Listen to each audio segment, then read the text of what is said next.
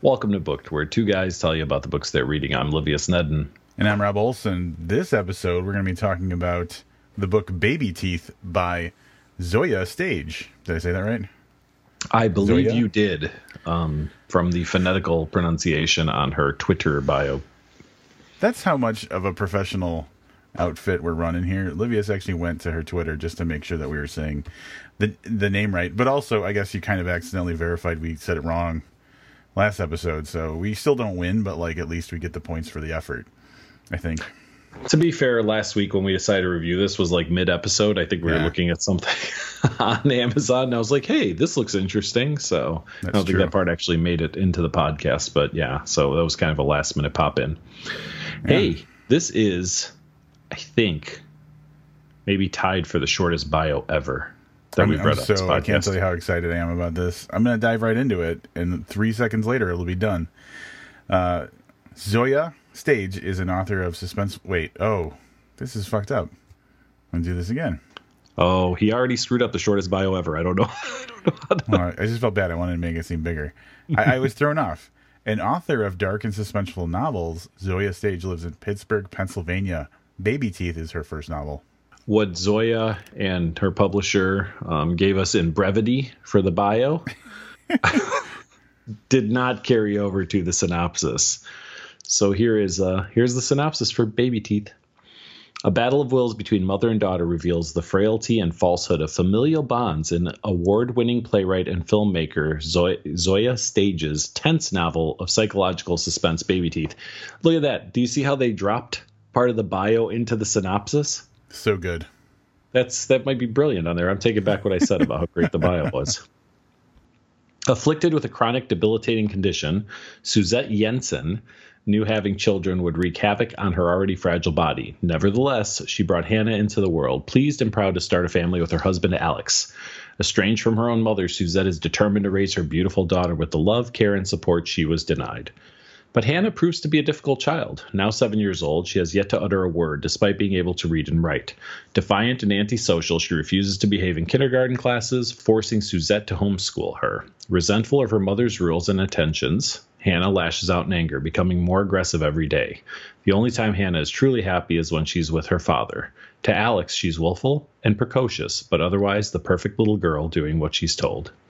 Suzette knows her clever and manipulative daughter doesn't love her. She can see the hatred and jealousy in her eyes. And as Hannah's subtle acts of cruelty threaten to tear her and Alex apart, Suzette fears her very life may be in grave danger. ... Is there meaning they could have gone on for a longer time, but they're going to assume you can figure out the rest. Well, I didn't get to do my A Few Good Men moment properly. The grave danger. Have you seen the movie A Few Good Men? I think I like when it first came out, like 30 years ago or whatever. So when Tom Cruise is interrogating Jack Nicholson at the end, like there's an interaction where he says, like, you said that he was in grave danger, right? And Jack Nicholson goes, "Is there another kind?" So nice. It's like it was perfect, but then you probably said something funnier over me quoting A Few Good Men. You can fix all that in editing. I'm not going to. All right. Yeah. Hey, I looked up Zoya Stage in IMDb. Oh, that's right, because of her film. Yeah, playwright stuff. Looks like director, writer, producer, actress, editor, cinematographer credits. This person, she's all over the map. But it looks like the majority of her work that's credited on IMDb was between like 2006 and 2009. We don't have super recent credits, so it looks like she may have made a change toward writing. We're here to find out if she made the right decision. Yeah.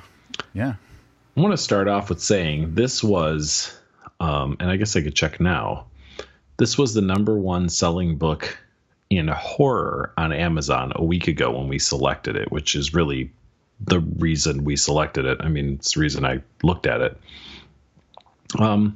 Do we want to start with what we think about this as horror? Do we want to save that till the end?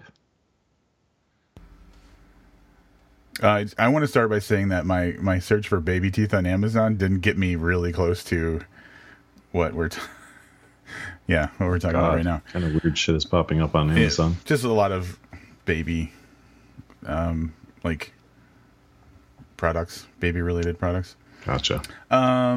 So wait, are we weighing in on whether we think this is horror or not? Yeah. We can do that now, and I'm going to say strongly yes. All right. I can see the horror in it, but I don't know, like, if I would have read this without thinking horror, how long it would have taken me to get to horror. Like, there's probably, like, some other classifications I would have given this before I got to horror. Does that make sense? Yeah. So there's a percentage you got into the book where you're like, all right, I can start to feel the horror. Yeah, I mean, it's definitely a disconcerting book. I just don't know how long it would be before I said horror if someone was asking me to categorize this. So were you originally leaning more toward like mystery or thriller or something like that, or just straight up? So I would say thriller long before I said horror. Some of it like just kind of general literature, right? Just straight literature. Probably family relationships. I mean, there's a lot of stuff here before I'd actually get to horror. Huh. And hopefully the listeners will understand what I mean by that as we get into the story. Well, our good friend, Bob Pastorello, always says it's all horror.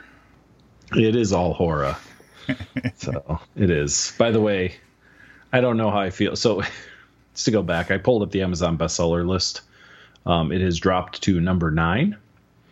But behind like a new Dean Koontz book and whatever, right? Yeah. But number 5 is something called Dan the Barbarian. That has like some cartoon characters. It's a game-lit harem fantasy. So I guess I don't know that Amazon really understands horror. That doesn't sound super horrific. But... yeah. So not to get ahead of ourselves, but Dan the Barbarian, a game-lit harem fantasy adventure, Gold Girls in Glory, book number 1. Is also listed as horror. Maybe they're ironically listing it as horror because it's poorly written.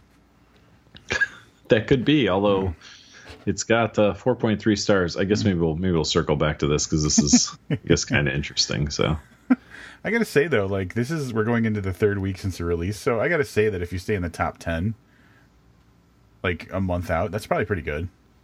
I would imagine. Yeah, I mean, it's got 383 reviews on Amazon, which is a lot for a few weeks. Heck yeah. So, the synopsis does a pretty good job of setting us up. We're introduced to Hannah and Suzette, and I say primarily the two of them because the chapters alternate all the way through with their view of what's going on in their life at any given time. Yeah, and specifically, it's weird. I just want to point out a very technical thing about this. They're written in a third-person perspective, but from the point of view of the person whose chapter perspective it is, if that makes sense. Mm-hmm. So it's third-person, but it's from Suzette's perspective, or it's third-person from Hannah's perspective. Yep, which gives you the ability, a lot of insight into what's going on in these two people's heads, which is... I mean, it's the important part of the whole book. So Hannah, as mentioned in the synopsis, is now 7 years old.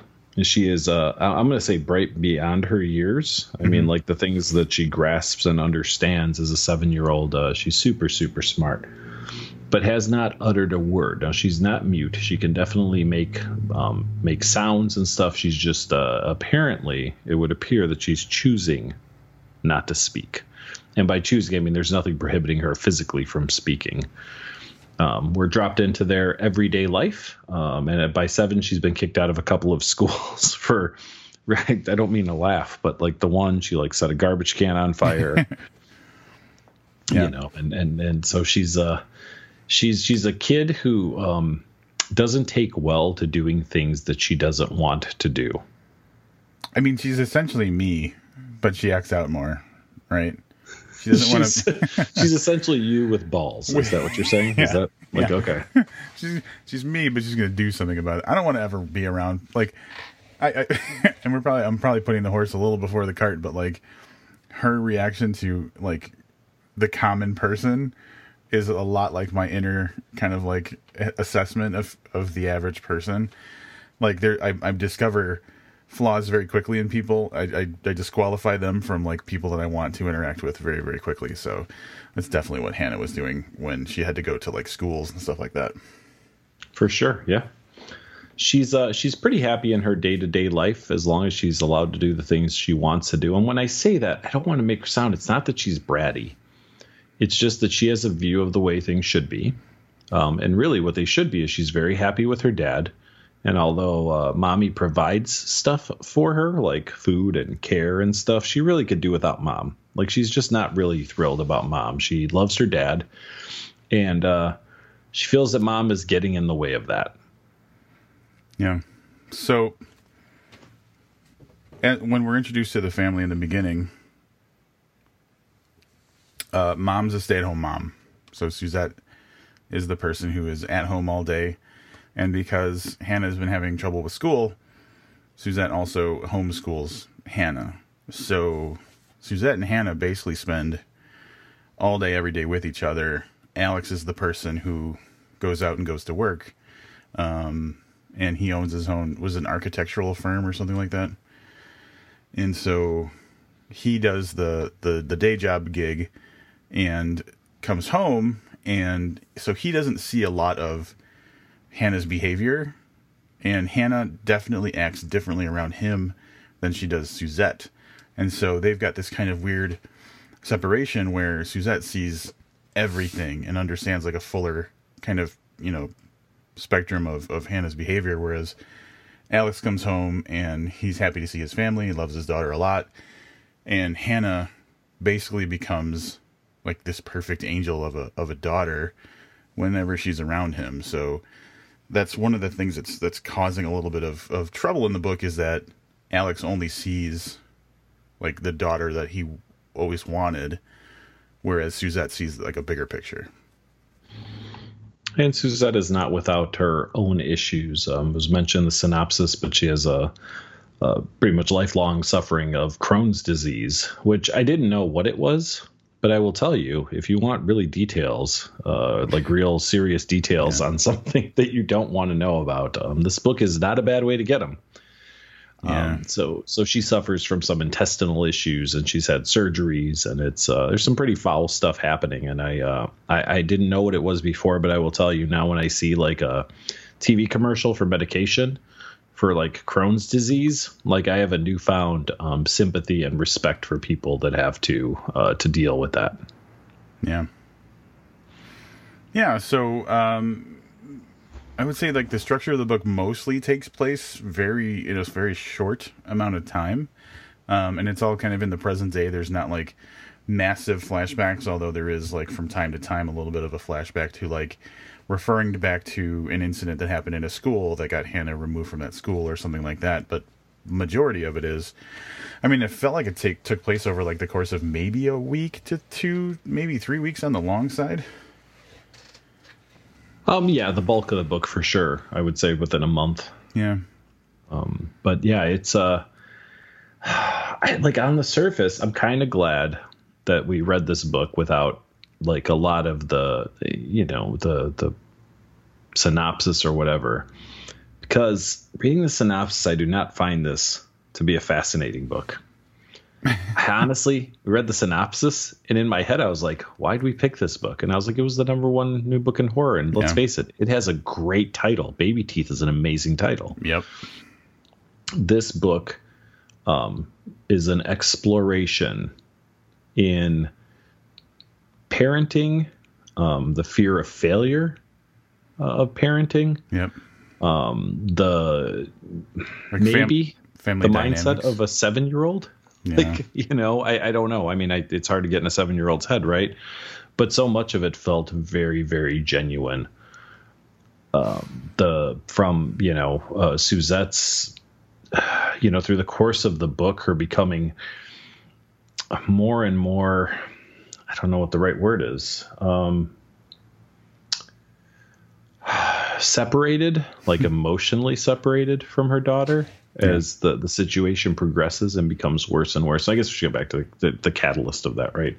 So the catalyst is, it's been difficult, but Hannah has gotten to an age and a realization that not only could she manipulate situations like between her mom and her dad by acting like the perfect little angel when Alex is home, or getting out of school by being challenging for the teachers, but she's really decided that she doesn't need mommy anymore, that it would be better if it was just her and daddy. And she really ramps up the behavior from I can annoy my way into or out of things to I am going to do what I can to ensure that mommy goes away and that could be just her and daddy.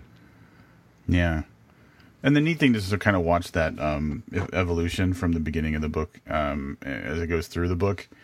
Because at the beginning you get hints that like she's mischievous, but it's not necessarily like you don't see the depth of it. You know, it gradually kind of reveals itself. Because at the beginning there's like they reflect on, oh, it's the mom and dad are Suzette and Alex are getting ready to go out to an event that they're dressing up for. And while Suzette's getting ready, she has her earrings laid out like on the side table by their bed or whatever. And Hannah thinks they're pretty, so she takes them when her mom's not looking, and she's got this like secret hiding place and a stuffed animal in her room that she puts them in. And then, you know, the mom, you know, Suzette's freaking out about it because they're, you know, they're very expensive, like diamond earrings or whatever. But to Hannah, they were just, you know, sparkly and pretty. So that's, you know, that's all she cared about. But then after she saw her mom's reaction, she decides that she's going to flush them down the toilet because her mom cared so much about them. So that, like, you know, like she's just taking them away from her. And that would be enough, right? But I mean, you know, I have a chance to spend time around young children from time to time. And you see things and you don't want to categorize them in this way, but some of this exists in children. Right. Like they have jealousy and they can be sometimes I think they can be mean without intending to, like they don't understand the direction that their behavior is taking. They just know there's a result they want to achieve. And sometimes I think they don't understand it, but sometimes I think they can just be a little malicious. Yeah. And Hannah is definitely on the side of she knows exactly what she's doing through the course of this book. Yeah. It's all very measured and calculated, even if it's calculated incorrectly sometimes. But even then, yeah, she course corrects. Like she recognizes the error and figures out how to not, you know, or how to do it better next time. Yeah, for sure. And I don't think she necessarily understood the value of the earrings, but she understood the value to her mother. And that was the thing that was important. But insult to injury, she like pees in the in the toilet before she flushes the earrings, just to add a little stank on there. Yeah, I mean, Hannah's a character you could really get behind. Yeah, if you could support her cause. Do you know what I mean? Like, oh yeah. Let's flip this around, and let's say that this story took place in a foster home where people are mean to her, right? Like, you would be very supportive of the things that Hannah does. Absolutely. You'd be like, that kid. Good for her for peeing on those earrings before she flushed them. The problem is that Suzette is really the protagonist in this. And you're, you know, at least my heart, and I would imagine yours, and anybody who reads this kind of goes out to Suzette as she's trying to live with this debilitating disease and, you know, trying to raise her kid. And I think everybody goes into having a kid thinking, oh, what a wonderful experience. I'm going to be able to nurture this child, and they're going to be super loving, and I'm going to love them. They're going to love me. Instead, you get a kid that whatever, you know, I think in the book was like past the age of 3, really started developing a distance from her mother, which is must be super painful. And it was definitely that was delivered in the text of this book. Yep. Yeah. And like you were saying about like real kids, it's obvious from even my very, very limited interaction with kids, but like also having at one point been a child, they understand how to manipulate a situation to get what they want or to get out of trouble or whatever it happens to be. The added layer with Hannah is that she's obviously smarter. And so she has the ability to plan for an outcome as opposed to just reacting to a situation in the moment, which is, if you ask me, when we saw from Hannah's perspective some of the things that she was planning, that was where you started to kind of get like the hairs on your neck starting to raise up a little bit, because like it's almost an unnatural thing for a child of her age to start doing some of the planning kind of stuff that she was doing.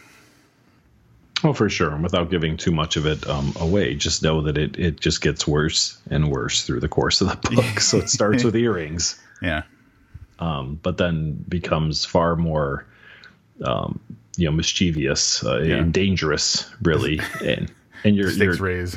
Yeah, but you're torn between it. And as that, like I said, as it ratchets up on her end, Suzanne, you know, has to react to all these things. So, you know, it gets worse and worse for her. And then you've got Alex, who's kind of a, you know, I mean, he's really a tertiary character, right? Like he just pops in every now and then. For a while, I was thinking this is going to be like that twist ending book where Alex doesn't exist. Yep. Because for the first like 30% of it, he's only mentioned, but he's never actually like appeared. So starting to get this is all going to be that, you know, this kid got fucked up when her dad died in an accident and, you know, that type of thing. Yeah, like a girl in the window kind of thing. Without spoiling a girl in the window. Yes, that kind of thing. To the point of like how twist endings and stuff like that, I will say that the Zoya does a good job of introducing enough questions to mate. After I was reading the book, I wasn't really sure. Like, there was a moment where I was like, you know, a couple times I questioned, well, what if this really is? What if Hannah's the one that's innocent in all this? Although, like, you know, some of the behavior that we mentioned may not make her look super innocent, but you know what I'm saying? Like, what if the twist is that Hannah's, you know, cause is righteous?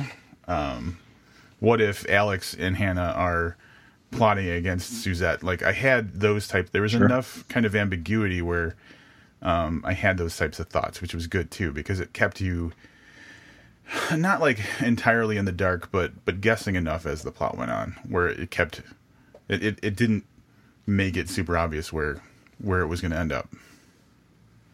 I agree. I'll be honest, I didn't know where it was going to end up until the last page. I mean, I went through the whole, but you know, I mean, like seriously, I didn't know how this was going to close itself out.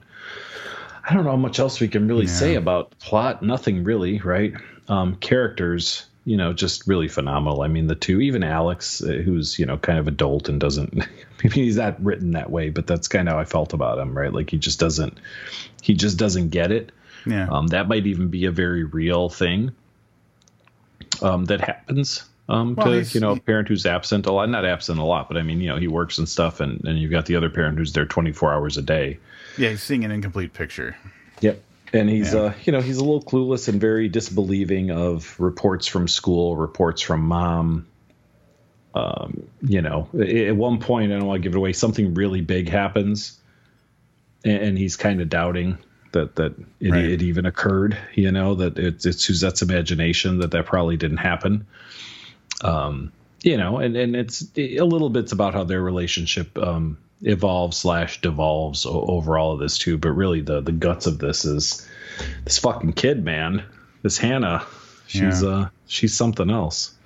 Yeah. That's the character that made the book. And if you're worried about a book that is half from the perspective of a 7-year-old girl, I will say that probably the best stuff in the book is the Hannah chapters. Not to say that the Suzette chapters aren't great, because they are, but her chapters are a little bit more foundational, whereas Hannah's chapters are much more, I guess, character driven, if that makes sense. Mm-hmm. Like the Suzette chapters are where like all the, this is what we got to do in reaction to these situations things, whereas Hannah's is just purely like the Hannah perspective of things, which was where a lot of just, well, fucked up, really interesting, entertaining stuff happened. Well, and she's maybe a tad overwritten. Well, she's she's smart far beyond 7. If this kid was 12, I'd be questioning some of it, but where it's written like omnipotent, you know, third person, maybe it's okay, but God damn it, man. I mean, that's where all the best lines are delivered. I mean, from like a quotable standpoint, I mean, that's really where all the chills come from and stuff is definitely in the Hannah chapters. Yeah. Yeah, for sure. But honestly, like there's not much more we can say about the book. I think it is very conspicuously small on characters, and I think that's the point. Is like for the majority of the book, you're experiencing the lives of these 3 people, and they interact with a handful of people throughout the book, but not in a significant enough way to even really mention them. And anybody that we would mention may comes up, you know, past the point of spoiling. So, like, really, this book is three people. Agreed. I was just looking through some of my notes and stuff, and man, the writing is really, really exceptional. I agree. Yeah. Yeah. Sorry. That's it. That wasn't contributing to any conversation. I'm just again wowed at how some of this was written. Yeah, let's go over to our Patreon and do spoiler talk. We'll come back. Maybe I'll throw out a few quotes. Yeah. For anybody not familiar, I don't know how you could not be at this point. Patreon.com/booked. $1 a month gets you access to spoiler talk, which is where we talk about the end of this book and maybe some stuff in the middle that we didn't want to talk about here. More and more nowadays, we're doing these for books. We skipped our last book because it was two short stories totaling like 30 pages. There wasn't a lot to talk about from a spoiler standpoint, but it's something we have fun doing. And very recently gave me a new perspective on a book, and we'll see if that happens again. So stay tuned. We'll be right back in like 2 seconds. And just like that, we're back. Good spoiler talk. Rob and I are on the same page about some things, mostly everything, I think. And we're not going to talk about it here because it's super spoilery. Yeah. As I was going through looking at my notes while we were doing spoiler talk, I do have a couple of quotes I want to share. And I think that they're important. I want to like contrast a couple of them. So I'm going to read the good one first. Like, this is very, very touching. At one point, Hannah is, Alex goes to give Hannah a hug. Her dad gives her a hug, and he says, love you so much. And the quote is, she hugged him back and raised the volume on her pitter patter heart so he could hear her love. Jesus Christ. Right? Like, this kid, like, she's that sweet. She loves her dad that much. There's a scene earlier where it's not really a spoiler, but it's one of the times she was kicked out of school. She takes, there's a kid in the school whose parents want her to be able to drink, like Kool-Aid, high C, whatever it is, you know, when she wants to. Mm-hmm. But she basically has to take her lunch by herself because, you know, other parents don't want their kids to, whatever. So there's this whole thing. Well, Hannah doesn't like this kid. She doesn't like any kids. So at one point they're painting one day, and she has the idea that if she takes some paint and puts it in a cup with a little bit of water, she can get it to look like Kool-Aid and has this girl drink it and has this girl drink paint, which is hilarious and terrifying, right? But here's the kicker. This is the line. Hannah smiled, thinking of a better trick with crushed pieces of glass. Jesus Christ. So this is the same kid who raised the volume on her pitter-patter heart so her dad can hear the love, is thinking of, like, I used paint, but maybe I should have used crushed pieces of glass for this little bitch to drink. I think I'm just going to react to every quote you give with Jesus Christ. Yeah, I mean, but that's the contrast between the Hannah that you really feel for, yep, and the Hannah that you're terrified of. Yeah. Yeah, absolutely. Do you have others? Under Slumber Bumble Beast. I know that's for people over Patreon, but we're trying to think of the name of her, her imaginary friend type thing. Under Slumber Bumble Beast. I'm not gonna try it. I don't care. Mm-hmm. What do you feel about some wrap ups? Yeah, why don't you go ahead and knock this one out? Like, I just came up with the idea for this episode. Yeah. Yep. So Livius was excited about this book, mostly because, I think entirely because, it was a chart topper. But reading the synopsis, I was like, all right, yeah, sounds good. I'm down. And I want to say that I read like the first 10%, and then I had like a 3-day gap before I read the rest of it. And it's absolutely not because I wasn't interested. Within the first like two chapters of the book, I was like, I'm totally sold on this story. It brings you in from the absolute start, and it doesn't let up. The only reason there was a 3-day gap is because of work, so I just didn't have time. That being said, I finished the book in 2 sittings. Well, the first sitting obviously was that one 10% gap, and then the other 90% I read in one straight shot, and it was gripping. It kept me in there. There's a lot of ups and downs, and the fact that we have a girl who doesn't speak is absolutely used very well to build up tension, but also build up emotion in this book. And I'm going to keep it as vague as that, but the fact that we have a voluntarily mute child is a very effective tool for working on your mind when you're reading this book. I'm not going to go super elaborate into details. I'm just going to say this book is incredibly written. The characters are amazing, and the story is incredibly entertaining. And there are points in the story where I cried like a total bitch. It's that good. 5 stars. Bitch tears were in abundance for the book team on this in this book. I don't know what Rob looks like when he cries when he's reading a book. I mean, I have a picture in my head. Just imagine water running down. Like, I look the same, but just like with tears in my face. I had in a part that really affected me. I was at work. So now picture that I'm standing with my Kindle propped up on a stack of pallets. Okay. And I'm vaping, like just furiously vaping, right? There's just vapor everywhere. It looks like a fog machine is going off. And I'm like, I can't actually fucking cry. Like, I have to fight back these tears in my eyes because fuck, I'm at work and I'm an adult man reading a fucking book.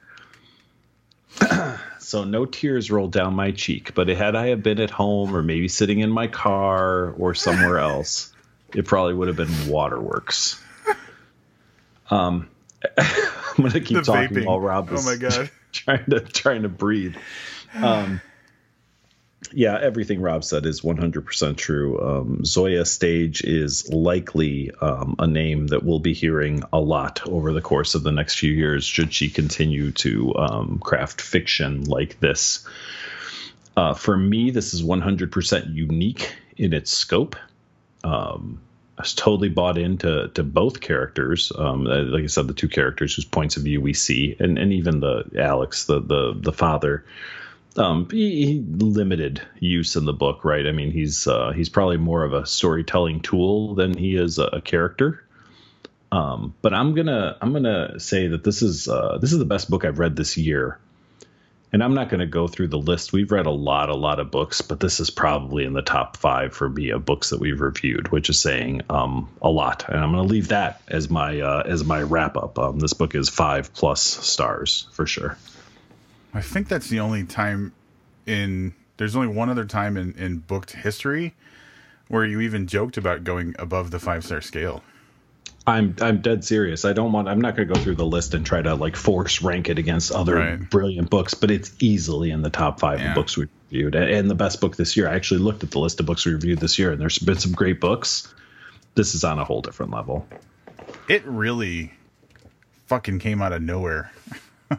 But it's amazing. Like, I really wish that everybody was listening that we knew that they read it, because I just want to, that spoiler talk was huge. But like, I want to go on about the stuff we can't talk about. But yeah, it was great. So I definitely, we were talking for a while about what was it like pre-approved authors, like there are authors that just the book's coming out. Like, we don't need to know what it is. We don't need to have synopsis. We don't, whatever. Zoya Stage is definitely that for me and for this podcast, I imagine. Is she the new Megan Abbott? She might be the new Megan Abbott, man. And that's the whole thing. We haven't classically reviewed a lot of books by women, and it might be because we're sexist. Yeah, I don't know if that's the thing. Yeah, it might also just be because we're not like the circles that we travel in. I say that like we're some kind of hotshots or whatever, are kind of littered with men. But man, Megan Abbott's book, what was that? Hold My Hand. Give Me Your Hand. Give Me Your Hand.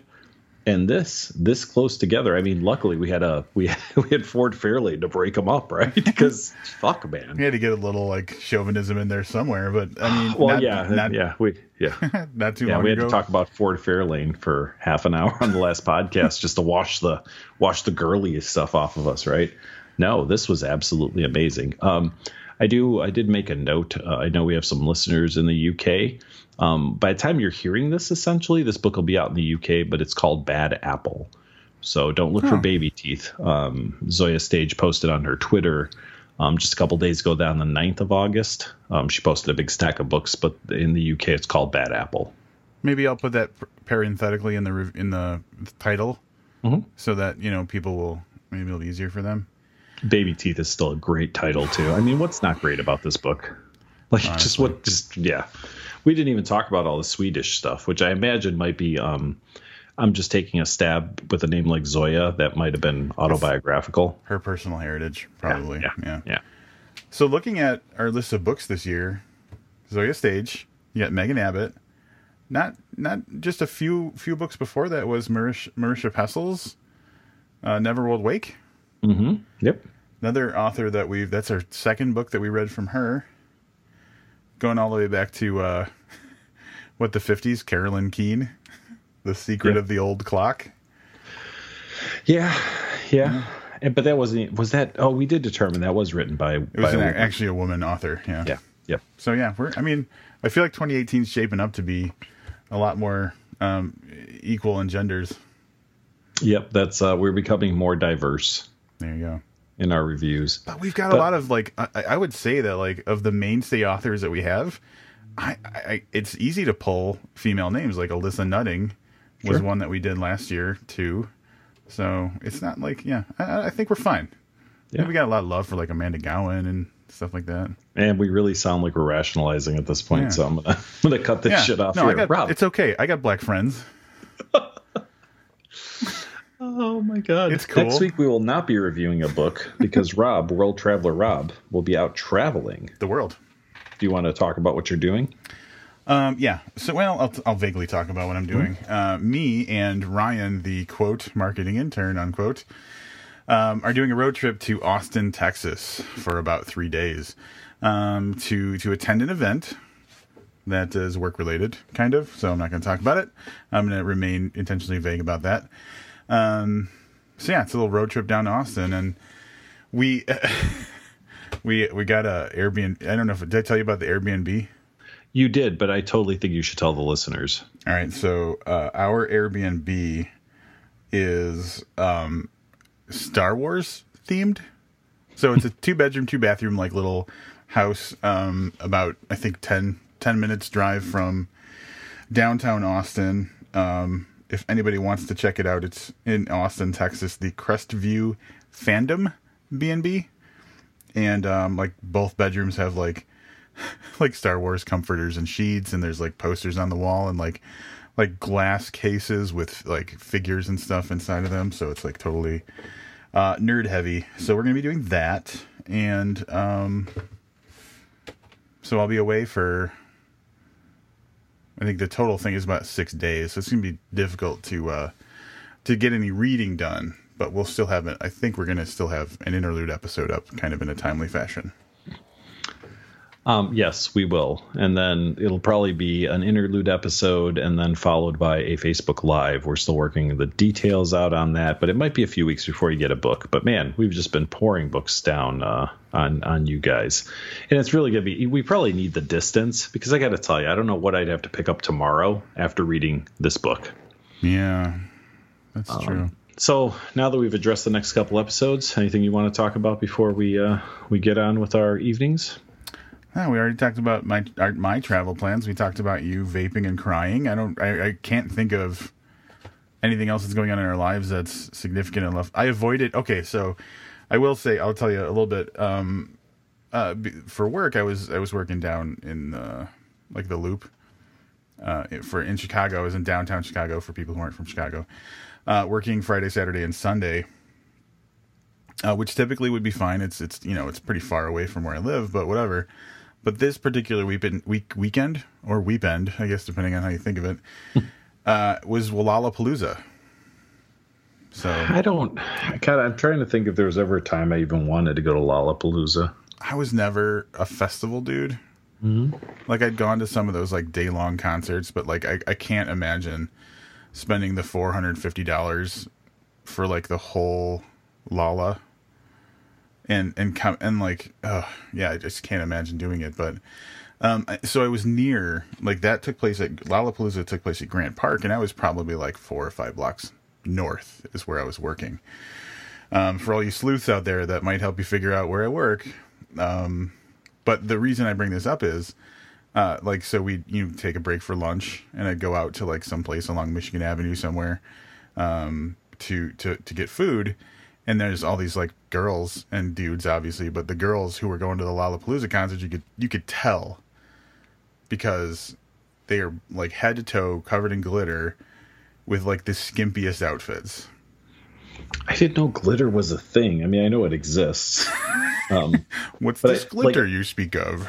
Yeah, I didn't know that. Like, is that a new trend? Well, so one thing I discovered over this weekend was I'm old. Like, there's a lot of people that I was working with who are significantly younger. Like, I brought up at one point the actor David Schwimmer, and people are like, "Who's that?" And I was like, "All right, I'm an old man." Someone mentioned Post Malone, and I was like, I don't know any songs by Post Malone. So like, there was like a generational gap. I'm hanging out with all these people at lunch, and there's like girls, literally like in, like bikinis, and like any bare skin is covered in like multicolored glitter and stuff. And so I asked, I was like, where does Lollapalooza fall on the glitter scale? Like, is every festival like this? Just like you're pacing yourself in glitter, or are there like some more glitter than others? And apparently Lala's kind of like middle of the road glitter. Some of the more like electronic music stuff, like the EDM. Is it EDM? Or is that the ASMR? No, I'm just kidding. No, that's it. No, it's EDM. The EDM, like those are like a glitter bomb. So, but yeah, I saw a lot of very underdressed women walking the streets of like the Magnificent Mile, Michigan Avenue, which is like all these high end stores and stuff. It's like Cartier and Tiffany's and Burberry and stuff like that. And like, you've got this girl with like 75% of her ass hanging out or whatever she's wearing. It was a very interesting, weird weekend that I was not prepared for. I'm going to, talk about the creepy old man syndrome. Because, see, when you get to be our age, I'm going to put us in the same age group for a minute. Like, if we see glitter, we just think stripper. Like, that's all we're thinking, right? I mean, that was in my youth. That's who wore the glitter. Yeah. Yeah. Yeah, it was like 3-year-olds and strippers. Yeah, that's who, yeah. Because it's in your glue, or it's part of your costume for your shipping. So that was my weird weekend.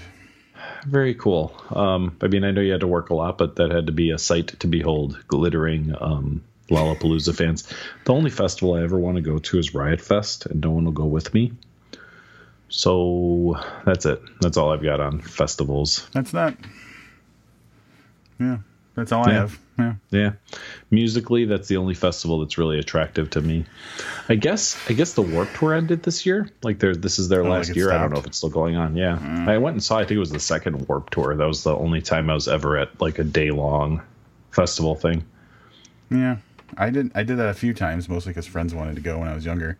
Mm-hmm. Never really was my thing. But that's where I turned down an autograph from Moby. Did I tell you about that? Yeah. I think, yeah. You should tell the listeners, but yes. Well, I mean, there's not much of a story, but like, we were at this like kind of all day festival, and the friend I was with lined up because he wanted to get Moby's autograph, and so I didn't have anything else to do, so I was in line with him, and we get to the fucking front of the line, and he's doing these like little cute drawings for whatever he's signing for people, and I'm standing next to my friend, I'm like behind my friend in line, and so he finishes signing my friend's thing, and so he naturally looks to me because I'm the next in line, and I was like, I'm good. Poor Moby. He's probably still thinking about that. I mean, now that he's not like a top name anymore. See, now this is what you're talking about. Younger listeners would be like, "Who the fuck's Moby?" Yeah, who's Moby? Yeah. So what does he do? Like like music for movies or something? Yeah. Yeah. I remember when we went to the Comic-Con. Do you remember when we went with was it with Ryan? With Ryan, like 3 years ago. Were you there when I had that real awkward interaction with the cosplay girl where she thought I wanted an autograph? And I was like familiar. genuine Livius full force, where by the time like we were done interacting, she was like looked really depressed because I don't know. I remember what I said to her, but I remember thinking like, oh, that's another one's going to have a goddamn brain aneurysm. I'm going to read about in the paper in a couple days. You really know how to destroy women's bodies. Oh, God, man. I said bodies anyway. Because you specifically affected someone's eye. I gotcha.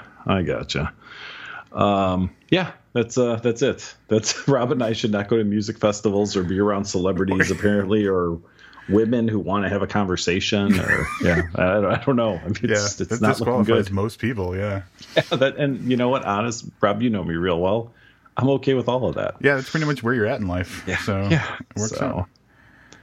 So at any rate, have a good trip. I mean, listeners are going to get an episode, but it feels like, I don't know, like it's weird because I know we're going to do an episode, but I feel like we're already talking about, I don't know. You're going to have to edit all this. Hopefully nothing significant happens between when we record the episode and when we post it. Like, correct. Because then we'd look stupid. Yep. But take the next 2 weeks and get yourself a copy of Baby Teeth or Bad Apple, depending on where you're at in the world. I really think that everybody should read this. All right. Well, that's going to wrap it up for this very enthusiastic review of Baby Teeth. Until next time, I'm Rob Olson. And I'm Livia Snedden. Keep reading.